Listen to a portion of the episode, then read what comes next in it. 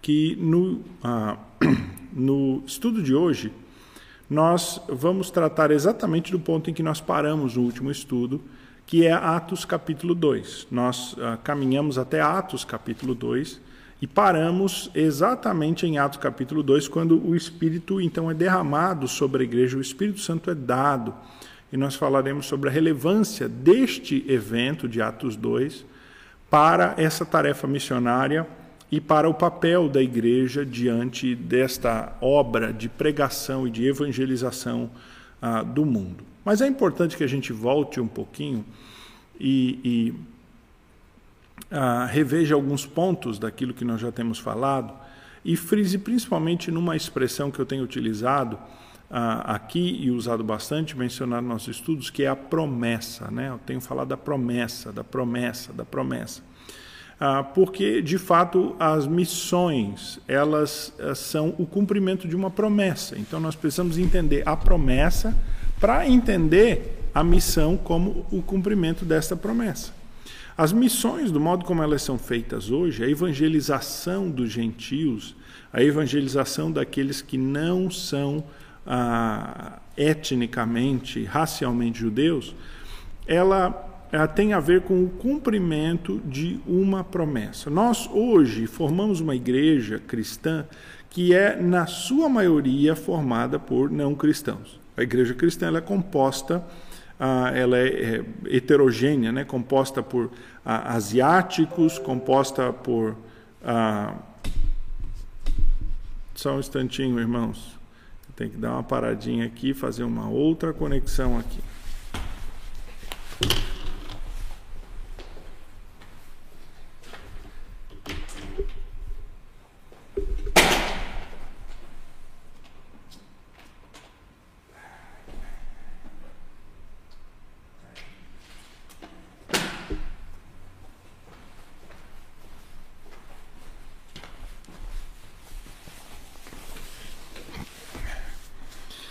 Ok, agora, se Deus quiser, vamos sem interrupções.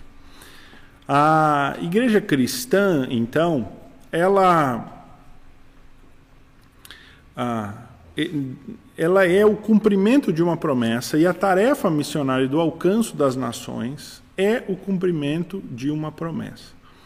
É o cumprimento de promessas que Deus fez para Israel.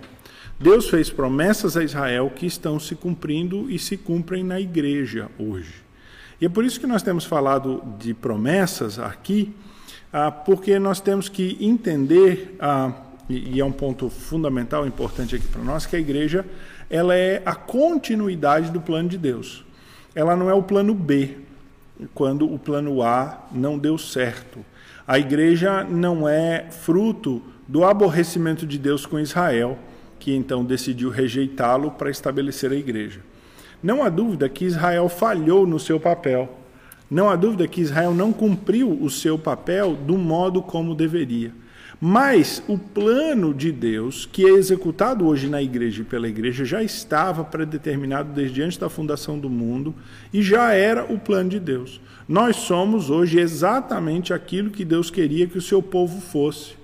E ele faz o que, sermos o que somos hoje, escolhendo Abraão, e de Abraão fazendo um povo, e dando uma tarefa, uma missão a Israel, e de Israel fazendo nascer o Messias, que seria e é o Salvador do mundo, e, será, e virá manifesto em glória, diante do qual todo joelho se dobrará. Este Messias, que é judeu, escolhe discípulos judeus, e estes discípulos judeus, Ah, são aqueles que primeiro recebem ah, um dos aspectos mais importantes ah, do cumprimento da promessa, que é a descida do Espírito. Então, temos falado aqui bastante de promessa, porque Atos dois é o cumprimento de uma promessa, é o cumprimento de uma profecia. Nós veremos isso hoje, o apóstolo Pedro afirma isso, e nós veremos aqui várias promessas. Então, Deus ah, começou uma obra de salvação do mundo, não na igreja, não ao formar a igreja, rejeitando Israel. Não é que Deus na antiga aliança só queria ter um relacionamento com um povo, e agora na nova aliança ele abre as portas para a gente de todas as nações. Não é isto. Nós já temos falado aqui que Deus já havia prometido salvação para as nações, e ele usaria Israel para isso, como de fato usou. E como eu quero frisar aqui, qual o aspecto fundamental que Israel desempenha nesse cumprimento da promessa. Então, nós dizíamos que o Senhor Jesus, ele, depois de ressurreto, ele apareceu aos seus discípulos, deu instruções acerca do reino dos céus, e ele mandou que os seus discípulos permanecessem em Jerusalém. E os discípulos cumpriram exatamente aquilo que o Senhor Jesus disse, e eles permaneceram em Jerusalém, aguardando fundamentalmente o cumprimento da promessa, né? Lemos aqui Atos ah, um, cinco, quando diz assim: porque João, na verdade, batizou com água, mas vós sereis batizados com o Espírito Santo, não muito depois desses dias. Então, o Senhor Jesus frisa esta promessa que havia sido feita, e ele diz: olha, vocês estão prestes a receber este cumprimento ah, desta promessa. E, aliás, a palavra promessa está no versículo quatro, que nós não lemos, né? Então vamos ler. Ele diz assim: e comendo com eles, determinou-lhes que não se ausentassem de Jerusalém, mas que esperassem a promessa do Pai. Ou seja, não é esperar a promessa, mas esperar o cumprimento da promessa do Pai, a qual ele disse: e de mim ouvistes. Esta promessa é a promessa da descida do Espírito, do recebimento do Espírito. Só que esta promessa do recebimento do Espírito não é uma promessa que o Senhor Jesus inventou ou, ou, ou, ou trouxe de novo. Na verdade, os profetas da antiga aliança, ah, os profetas Isaías, o profeta Ezequiel, o profeta Joel, já haviam falado do Espírito Santo e da descida do Espírito Santo e da futura vinda do Espírito Santo. Isaías quarenta e quatro, três, ah, Deus fala por meio do profeta Isaías assim, ele diz: porque derramarei água sobre o sedento e corrente sobre a terra seca. Derramarei o meu espírito sobre a tua posteridade e a minha bênção sobre a tua descendência. Esta já é uma promessa que Deus havia feito lá para Isaías, cerca de oitocentos, setecentos e cinquenta, oitocentos anos antes do nascimento de Cristo. Nós vemos esta mesma promessa, ela se cumprindo, ela sendo feita, melhor dizendo, por meio uh, do profeta Ezequiel. O profeta Ezequiel, versículo trinta e seis ao versículo, ah, desculpa, vinte e quatro ao versículo vinte e oito, a palavra de Deus diz assim, Ezequiel trinta e seis, vinte e quatro a vinte e oito: pois vos tirarei dentre as nações, e vos congregarei de todos os países, e vos trarei para a vossa terra. Então aspergirei água pura sobre vós, e ficareis purificados de todas as vossas imundícias, e de todos os vossos ídolos vos purificarei. Também vos darei um coração novo, e porei dentro de vós um espírito novo, e tirarei da vossa carne o coração de pedra, e vos darei um coração de carne. Ainda porei dentro de vós o meu espírito, e farei que andeis nos meus estatutos, e guardeis as minhas ordenanças, e as observeis. E habitareis na terra que eu dei a vossos pais, e vós sereis o meu povo, e eu serei o vosso Deus. Então, ah, esta promessa do derramamento do Espírito Santo, de um tempo de renovo, de um tempo em que o Senhor Deus operaria uma obra dos céus, fazendo com que o seu Espírito ah, modificasse o coração dos israelitas, os fizesse fiéis, quebrantasse o seu coração, era algo que Deus promete fazer no futuro. O Messias traria esta mudança. E, de fato, o Senhor Jesus trouxe esta mudança. O Senhor Jesus, depois de cumprir, né, o seu ministério, caminhando-se para a cruz, que era o alvo da sua vinda, o Senhor Jesus veio para morrer na cruz, Ele não se encarnou apenas para viver entre os homens, para conhecer a dor dos homens, por compadecimento. Ele morreu, ele, ele nasceu para morrer. Ele nasceu para ser dado por nós como um sacrifício ah, na cruz pelos nossos pecados. E sabendo que ele estava para completar esta obra, então, de sacrifício, ele mesmo diz aos discípulos, lá em João, ah, capítulo de número ah, quatorze e dezesseis, ele faz esta promessa. O Senhor Jesus, inclusive, usa uma expressão ah, bastante interessante, né? Ah, ele diz assim, ah, não vos deixarei órfãos, né? Não vos deixarei órfãos, eu, eu não vou abandonar vocês à solitude, vocês receberão o Espírito Santo.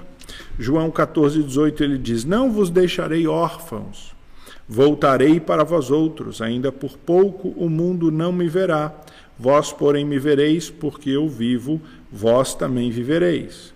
Naquele dia conhecereis que eu estou no Pai, vós em mim e eu em vós. Aquele que tem os meus mandamentos e os guarda, esse é o que me ama, e aquele que me ama será amado por meu Pai, e eu também o amarei. Ah, e aí mais abaixo ele segue e diz assim, então, versículo vinte e cinco, João capítulo quatorze, Evangelho de João capítulo quatorze, versículo vinte e cinco. Isso vos tenho dito, estando ainda convosco, mas o Consolador, o Espírito Santo, a quem o meu Pai enviará, em meu nome, esse vos ensinará todas as coisas e vos fará lembrar de tudo que vos tenho dito. Também no capítulo de número dezesseis, mais uma vez ele anuncia, né, que o Consolador virá. Versículo de número sete de João dezesseis, ele diz assim, mas eu vos digo a verdade, convém-vos que eu vá, porque se eu não for, o Consolador não virá para vós outros. Se, porém, eu for, eu vou-lo enviarei. Quando ele vier, o Consolador, convencerá o mundo do pecado, da justiça e do juízo. Do pecado, porque não creem em mim, da justiça, porque eu vou para o Pai e não me vereis mais, e do juízo, porque o príncipe deste mundo será julgado. Tenho ainda muito a vos dizer, mas não podeis suportar agora. Quando, porém, vier o Espírito da verdade, ele vos guiará a toda a verdade, porque não falará sobre si mesmo, mas dirá tudo o que tiver ouvido e vos anunciará as coisas que hão de vir. Ele me glorificará, porque há de receber do que é meu e vou-lo há de anunciar. Então veja que o Senhor Jesus, ele...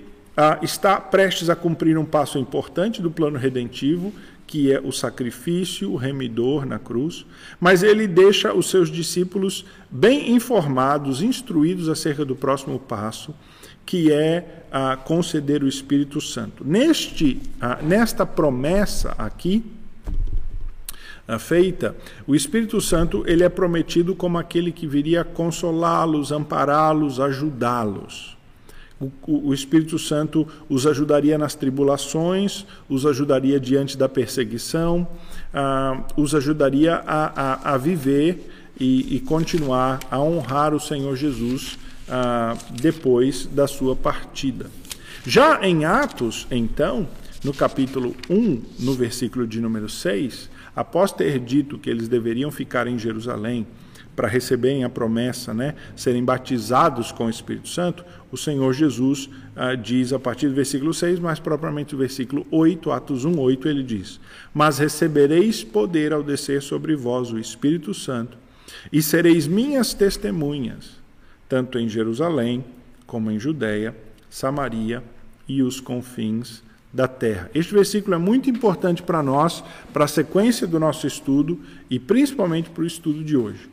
Porque o Senhor Jesus, ele, aqui, ele anuncia a descida do Espírito, não para ser um consolador, no sentido de ser uma companhia, o confortador, aquele que daria sabedoria para falar palavras, aquele que estaria com eles na ausência do Senhor Jesus, do Espírito Santo como um selo da promessa, como o apóstolo Paulo vai falar aos Efésios, do Espírito Santo como a presença de Deus que habita em nós, mas aqui ele está falando da descida do Espírito para dar poder, poder, e nós já falamos desse poder antes aqui no nosso estudo, e vimos que o poder de Deus é o poder da conversão, é o poder do evangelho, é o poder transformador que Deus opera. Este poder do Espírito des- seria dado aos discípulos quando o Espírito descesse. E o que que esse poder faria com eles? Eles se tornariam testemunhas, testemunhas e eles cumpririam, então, esta meta geográfica, que é partindo da cidade de Jerusalém, eles se expanderiam para todos os cantos da terra. Então, ah, seguindo esta promessa, pensando nesta promessa, aguardando o cumprimento de todas essas coisas, ah, segundo a promessa, os discípulos, então, permanecem em Jerusalém há cerca de uma semana após a ascensão do Senhor Jesus. É, não é muito tempo, é de fato, é logo. O Senhor Jesus disse, logo vocês receberão, do alto vocês vão ser revestidos de poder. E foi logo mesmo, foi apenas uma semana. Então, versículo uh, um do capítulo dois de Atos nos diz, né, que no dia de Pentecostes, o dia exato de Pentecostes, ao cumprir-se o dia de Pentecostes, estavam todos reunidos no mesmo lugar. Todos eram aqueles cento e vinte, dos quais nós já falamos, que está aí no versículo de número quinze do capítulo um. A assembleia de umas cento e vinte pessoas. Estes eram os discípulos fiéis do Senhor Jesus. Eram os onze discípulos que restaram, né? Agora a eleição de Matias, doze, compunham assim então o time dos doze uh, discípulos, e todos aqueles mais achegados, né? José de Arimateia, as Marias, João Marcos, possivelmente, outros que acompanharam Jesus e estavam lá com Jesus durante estes três anos ah, da sua caminhada. Então, ah, no dia de Pentecoste, estes cento e vinte reunidos no mesmo lugar, ou seja, é o cenáculo, aquele lugar onde foi celebrada a última ceia, é aquele lugar onde os discípulos se reuniam. E a Escritura diz, né? De repente, de repente. Isso quer dizer que eles não esperavam, eles não estavam aguardando, ah, eles estavam possivelmente naquele dia orando. Era bem cedinho de manhã, nós ouvimos, ah, ah, aqui o relato nos diz que era bem cedinho de manhã, e bem cedinho de manhã eles estavam lá reunidos em oração, possivelmente, possivelmente no raiar do sol, semelhantemente ao, ao, ao, ao, ao momento em que o Senhor Jesus ressuscitou. Eles no raiar do sol estavam lá em oração, unidos, o povo de Deus, e de repente veio do céu como um som, então há alguns sinais que vão acontecer. Então, o primeiro é um som, um som como de um vento impetuoso. Nós tivemos um vento impetuoso passando aqui pela nossa terra algumas semanas atrás, né? E nós vimos o, o quão é, assustador pode ser esse, esse vento, né? Pelo seu poder. Então, é um som de, de, de um barulho, primeiro, primeiro é, sinal, Uh, que eles ouviram, né? Que encheu, né? que, que ecoou ali na casa onde eles estavam. Segundo sinal, versículo três, apareceram distribuídas entre eles línguas como de fogo e pousou uma sobre cada um deles. É como se uh, descesse do céu uma chama, né? Uma pequena chama, e ficou sobre a cabeça deles aqui, uma, uma, uma chama, uma língua de fogo, uma chama sobre cada um deles. Ah... Uh, Então, no quarto, no versículo quatro, diz, né? E todos ficaram cheios do Espírito Santo e passaram a falar em outras línguas, segundo o Espírito concedia que falassem. Então, ah, o outro elemento é que todos ficaram cheios do Espírito Santo. O Espírito Santo, o ficar cheio do Espírito Santo não é um sinal, o ficar cheio do Espírito Santo é o fato em si, mas que é evidenciado aqui pelo falar ah, em outras línguas, pelo falar em outros, aqui a Bíblia, palavra bíblica. Veja, não é línguas estranhas, não é língua dos anjos, não é língua oculta, é língua que é idioma. E por que nós sabemos que são idiomas? Porque a passagem nos explica. Ela diz o seguinte, no versículo cinco. Estavam habitando em Jerusalém judeus, homens piedosos, vindos de todas as nações debaixo do céu. Quando, pois, se fez ouvir aquela voz, afluiu a multidão que se possuiu de perplexidade, porquanto cada um os ouvia falar na sua própria língua. Então, as línguas que foram dadas aqui no Pentecoste não foram línguas estranhas, não foram ah, ah, ah, línguas não conhecidas, língua, a língua dos anjos. Ah, ah, ah, as línguas que os discípulos que receberam o Espírito naquela manhã de Pentecoste falavam eram línguas, eram idiomas deste povo que estava lá em Jerusalém. Veja, eles listam aqui quinze localidades. quinze localidades de todas as partes do Império Romano e até de fora do Império Romano, mas do mundo conhecido ali. Então, veja, versículo nove. Eram partos, medos, elamitas, naturais da Mesopotâmia, Judeia, Capadócia, Ponto e Ásia, Frígia, da Panfilha, do Egito e das regiões da Líbia, nas imediações de Cirene, e romanos que aqui residem, tanto judeus como prosélitos, cretenses e arábios. Então veja, eram quinze localidades que aí estavam. E nós temos aqui um mapa que nos, pode nos ajudar a ver essas quinze localidades. Então, neste mapa ah, que você vê aí, nós temos ah, quinze localidades. Se você vê aí ah, na sua direita, você vai ver os primeiros quatro itens, ah, porque a, a, a, o... o, o a, O texto vai descrevendo por localização geográfica. Então, primeiro é ao... ao leste, né? Um, dois, três e quatro, né? Partos, medos, elamitas e mesopotâmios. Depois ele vai para o centro, que é a Judeia. Judeia é o centro, é onde está Jerusalém. Depois ele vai para o norte, aí você vê, ó, seis, sete, oito, nove e dez. São todas localidades da Ásia Menor. É onde o apóstolo Paulo vai fazer as suas missões ali, né? Ah, esse, esse, essas localidades do norte. Depois do norte, ele começa a listar no sul, você vê onze e doze, é Egito e Cirene, né, na Líbia. É, depois ele vai para o leste, e aí ele vai falar de ah, romanos, ah, que, mas que residem em Jerusalém, mas são romanos, são tanto romanos judeus, ou seja, ah, como Paulo era, Paulo era por natureza um romano e um judeu. Por quê? Porque ele tinha uma mãe judia e um pai romano, mas... Ah, também haviam romanos prosélitos, ou seja, romanos que tinham nascido romanos, de um pai e uma mãe romano, mas haviam se convertido ao judaísmo, então eles eram prosélitos. E cretenses, que era da ilha de Creta, o número quatorze que aí está.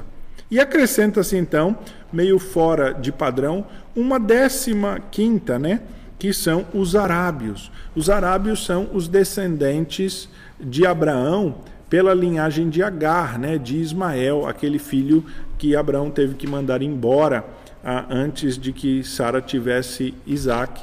Eles são arábios, são descendentes de Abraão. E eles também receberam esta descida do Espírito. Estavam lá em Jerusalém e eles ouviram isto, essas quinze nacionalidades aqui, então, representando ah, todo o mundo conhecido da época. Então você tem os partos, partos, medos, elamitas e mesopotâmios, isso é fora do Império Romano, o Império Romano não dominava aquela região ao leste, era a Pártia, o reino da Pártia, que eram os inimigos dos romanos, aqueles que Roma nunca conseguiu conquistar. Uh, eles eram este reino à parte. Depois vem o mundo romano, na Ásia Menor, no norte da África, na Europa. E depois, então, nós temos ah, ali a Arábia citada como um dos descendentes de Abraão, que também são incluídos naqueles que viram este cumprimento. Agora, algo muito importante para nós nesta passagem é o versículo ah, de número cinco do capítulo dois de Atos, que diz assim: Ora, estavam habitando em Jerusalém judeus, homens piedosos, vindos de todas as nações debaixo do céu.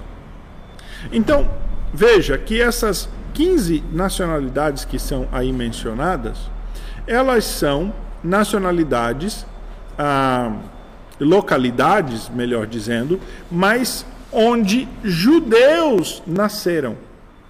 Não é um mesopotâmio da Mesopotâmia, mas um judeu da Mesopotâmia. Não é um cretense de Creta, mas um judeu nascido em Creta. É disso que esta passagem está falando. Então, o que nós temos aqui é exatamente estes judeus vindos de todas as partes do mundo. Porque assim como hoje, no mundo moderno, não há judeu só em Israel, só lá na Palestina. Há judeu em toda a parte do mundo. Né? Nós podemos estar convivendo com o judeu aqui, porque o judeu ele não se prende à, à, à sua localidade geográfica. É claro que ele tem uma conexão muito grande com a Palestina, ele se identifica com a Palestina, mas para alguém ser judeu não, não, não é necessariamente ter nascido lá, né, em Jerusalém ou lá a, a, no território de Israel. Ah, se alguém tem um pai judeu ou uma mãe judia, ele é considerado judeu. Na verdade, se você nascer em Israel, mesmo hoje, de um pai, vamos dizer assim, brasileiro, uma mãe brasileira, você não é israelita. Você não ganha nacionalidade israelita. Você não recebe a nacionalidade judaica, no caso, nacionalidade de Israel, por mero nascimento.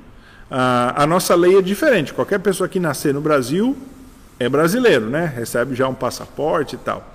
Ah, em Israel, não. Você tem que nascer de um pai e de uma mãe ju- ah, judia ou judeus, para que você ah, tenha a nacionalidade. Então, há judeus em todas as partes do mundo, e assim já era no passado.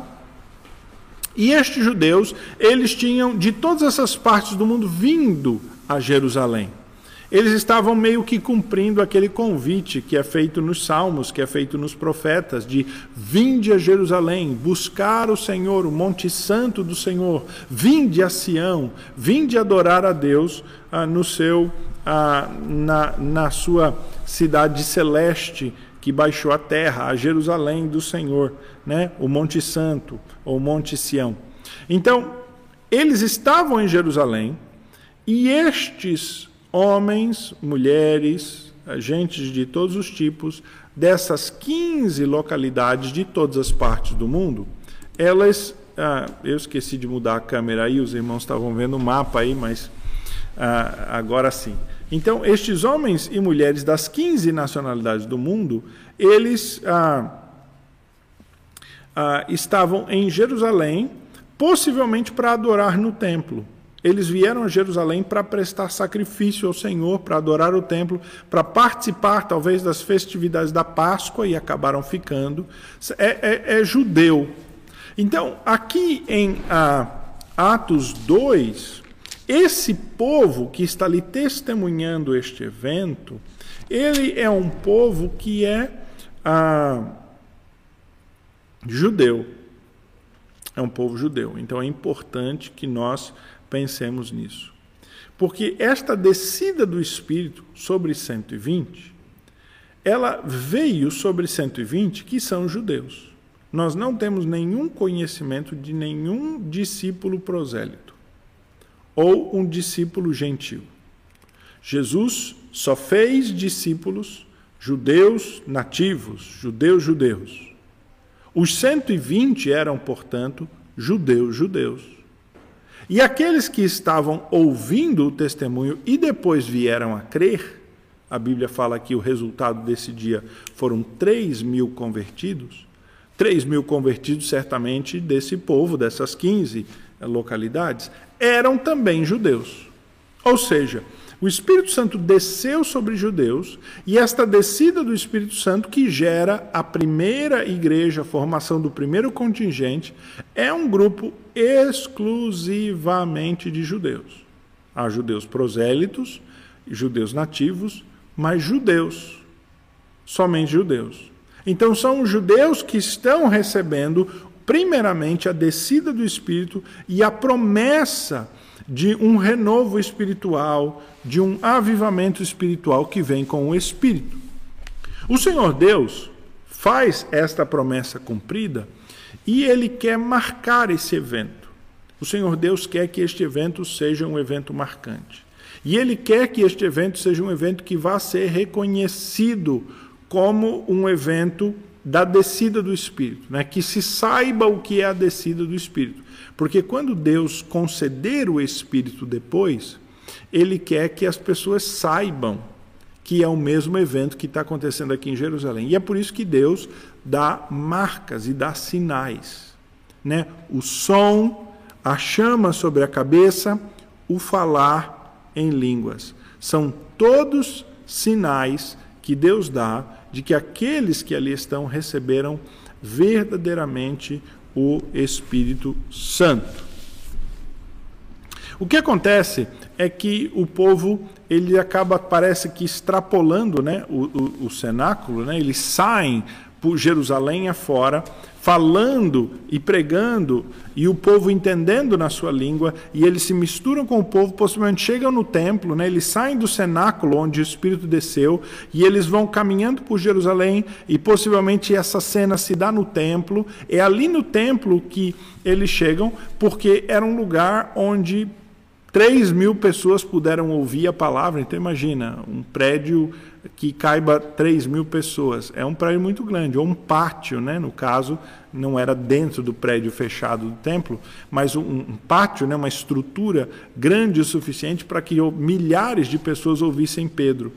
E eles chegam lá e o, a população da cidade vê esse movimento e vê eles falando línguas, né, diferentes, diz, eles estão ah, embriagados, estão embriagados, é onde eles dizem, né?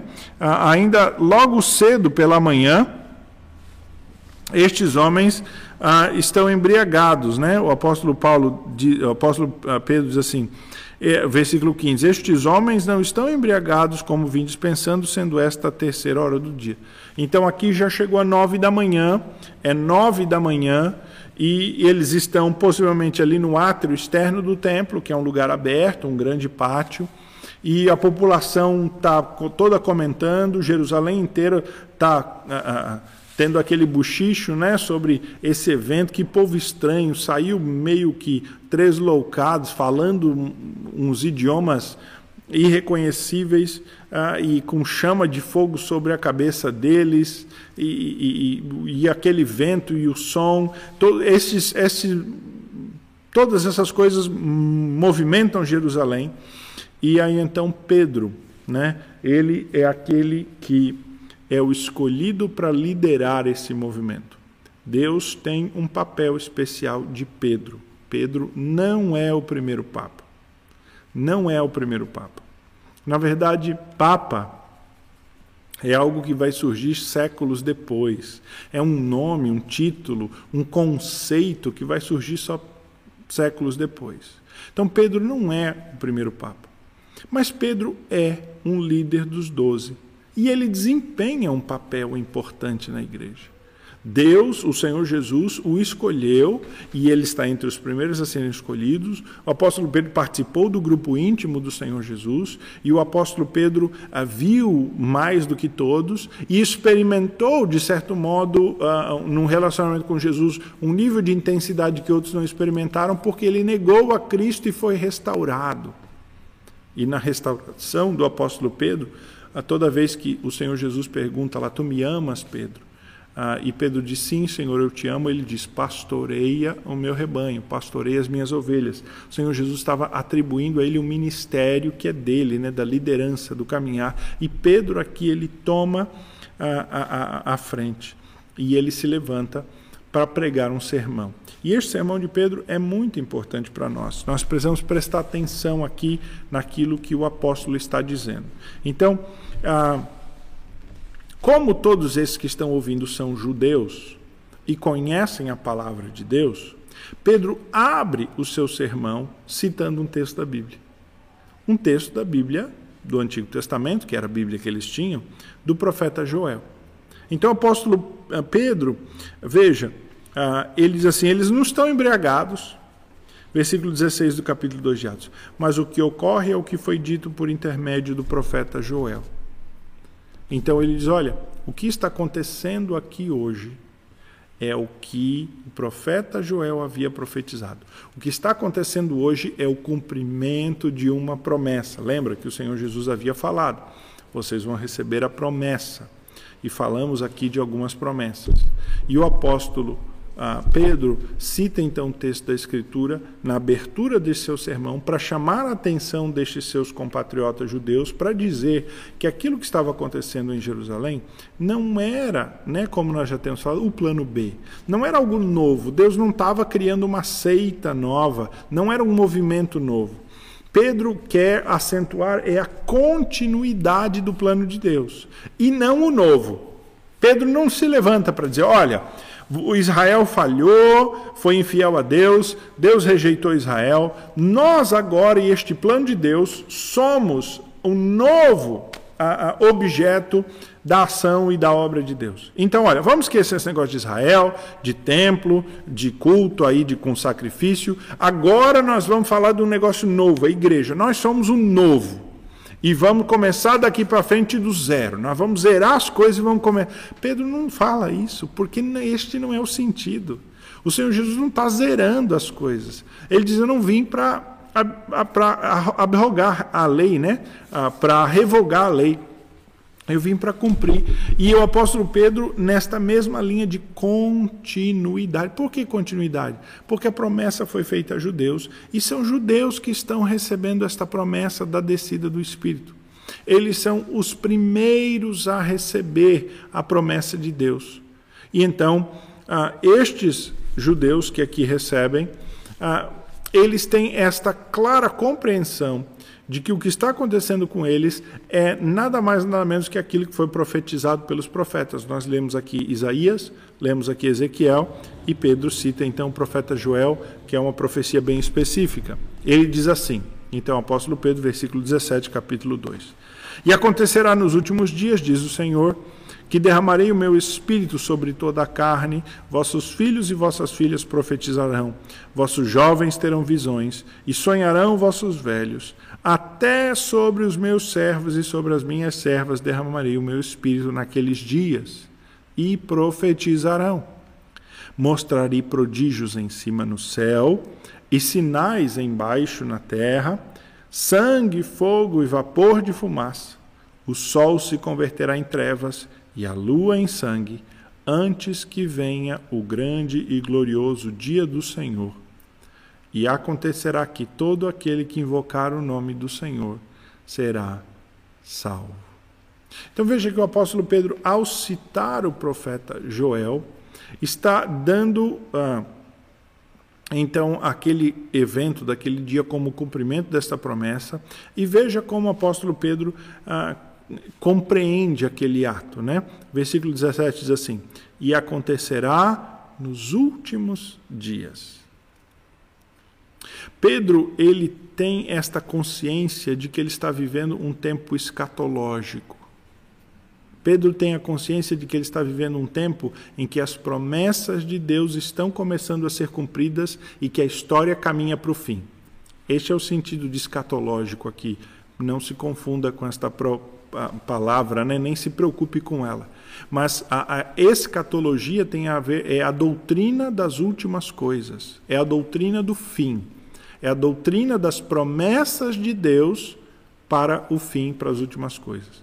Então Pedro, ele está dizendo, olha, o que está acontecendo aqui na descida do Espírito é um evento que já foi profetizado lá e que está dando início a um período chamado últimos dias. Está dando início ao processo de conclusão do plano de Deus.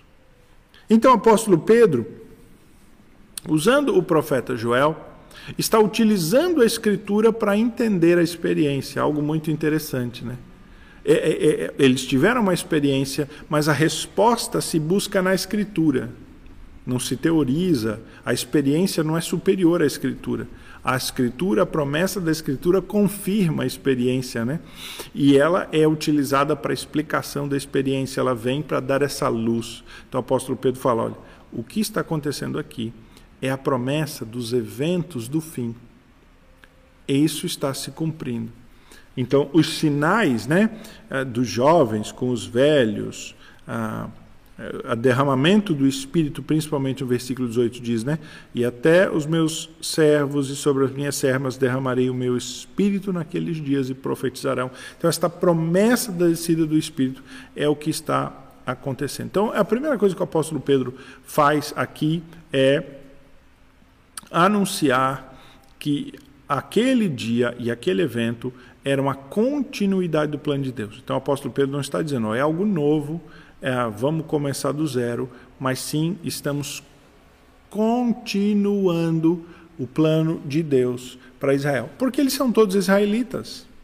Eles são todos israelitas, filhos de Abraão, descendentes de Abraão, a quem foi dada a promessa.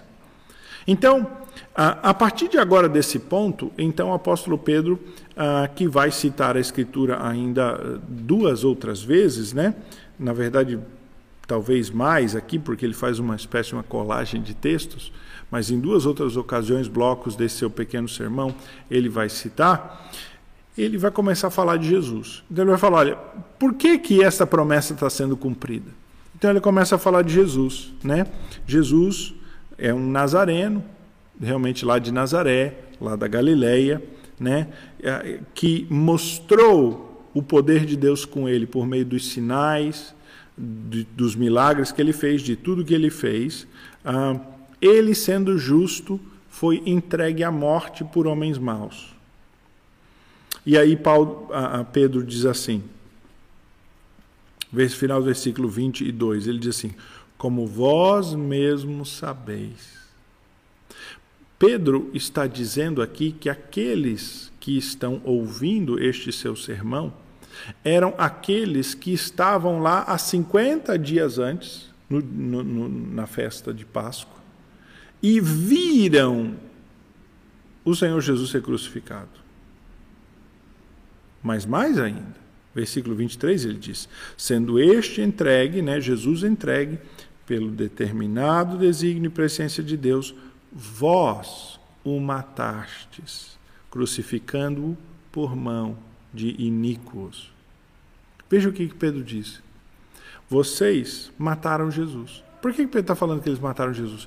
Porque este mesmo povo é aquele povo que gritou, crucifica, crucifica, crucifica, solta Barrabás, solta Barrabás. Jesus está dizendo, vocês o mataram.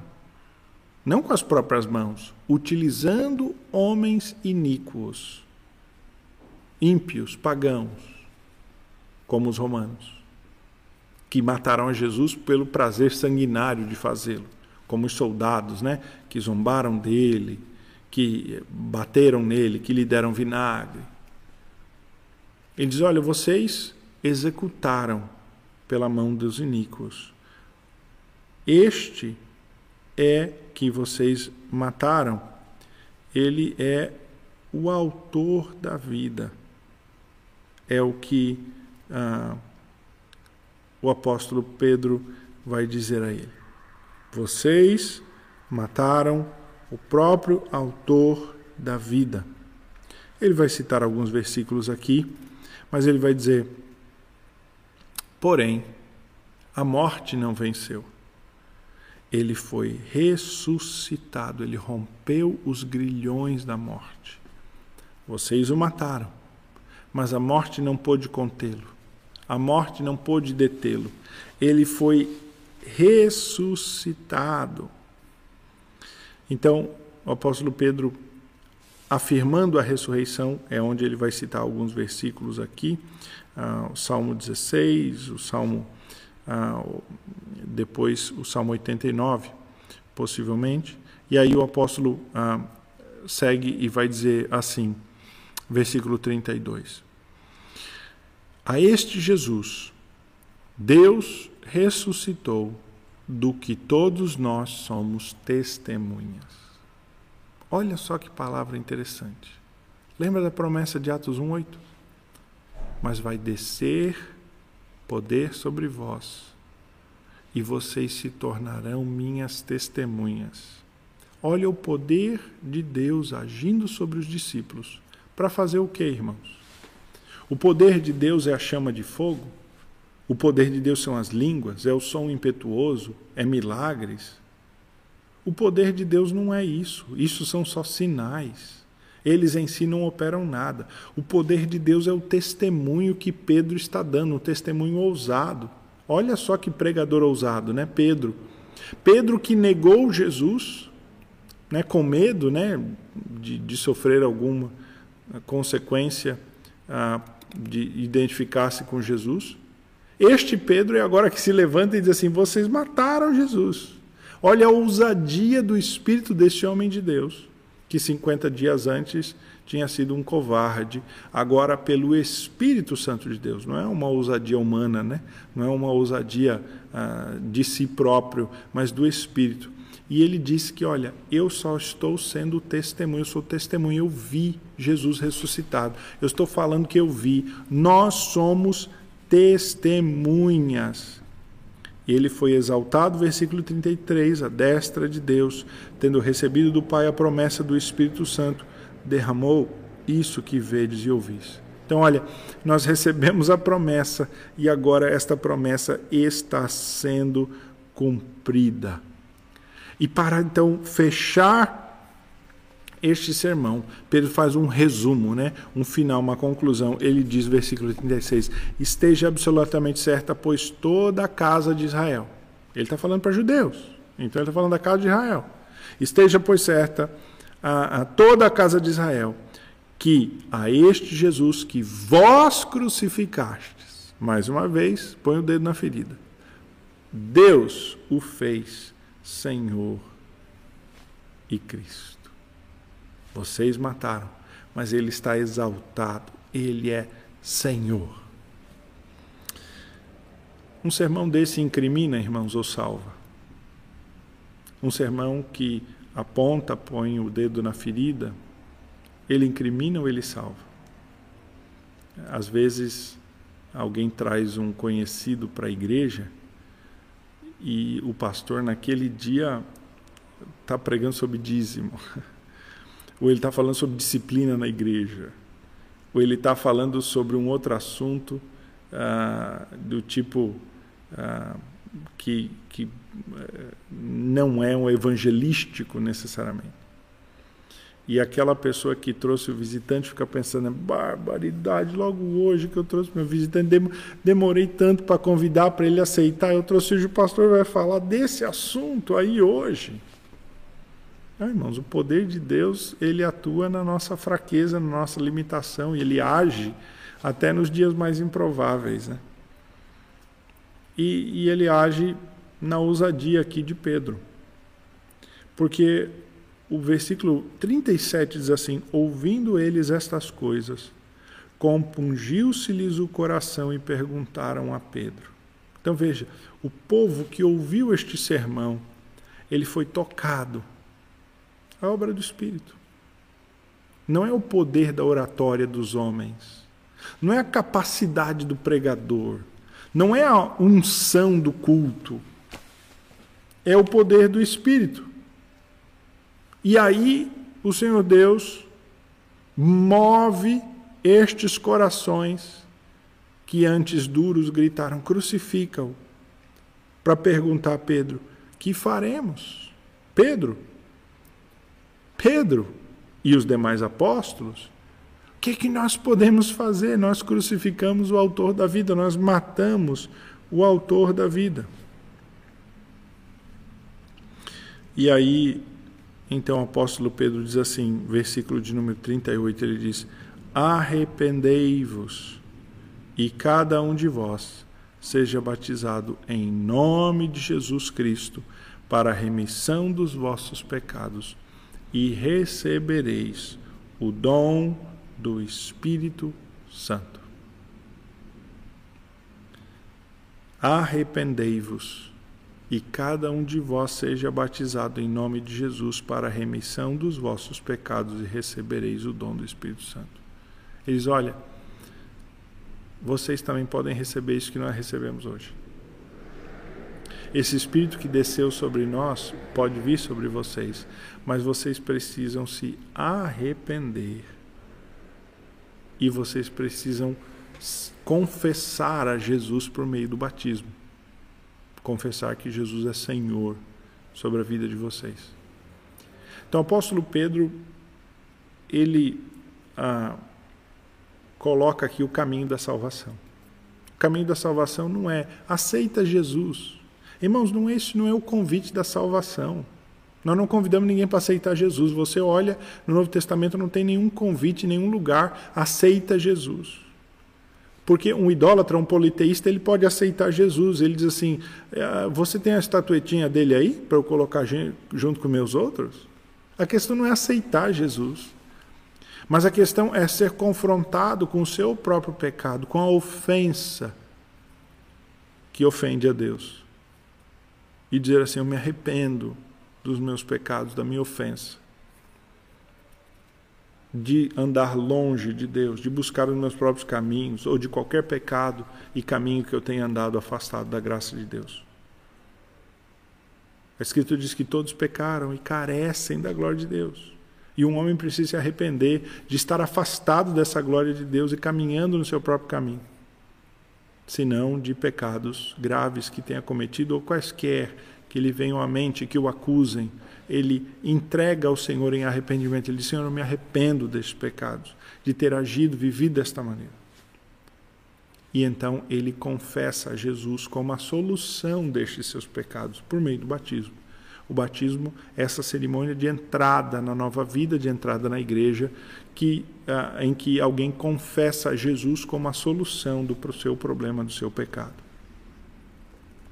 E vocês terão remissão de pecados, é o que diz o apóstolo Pedro.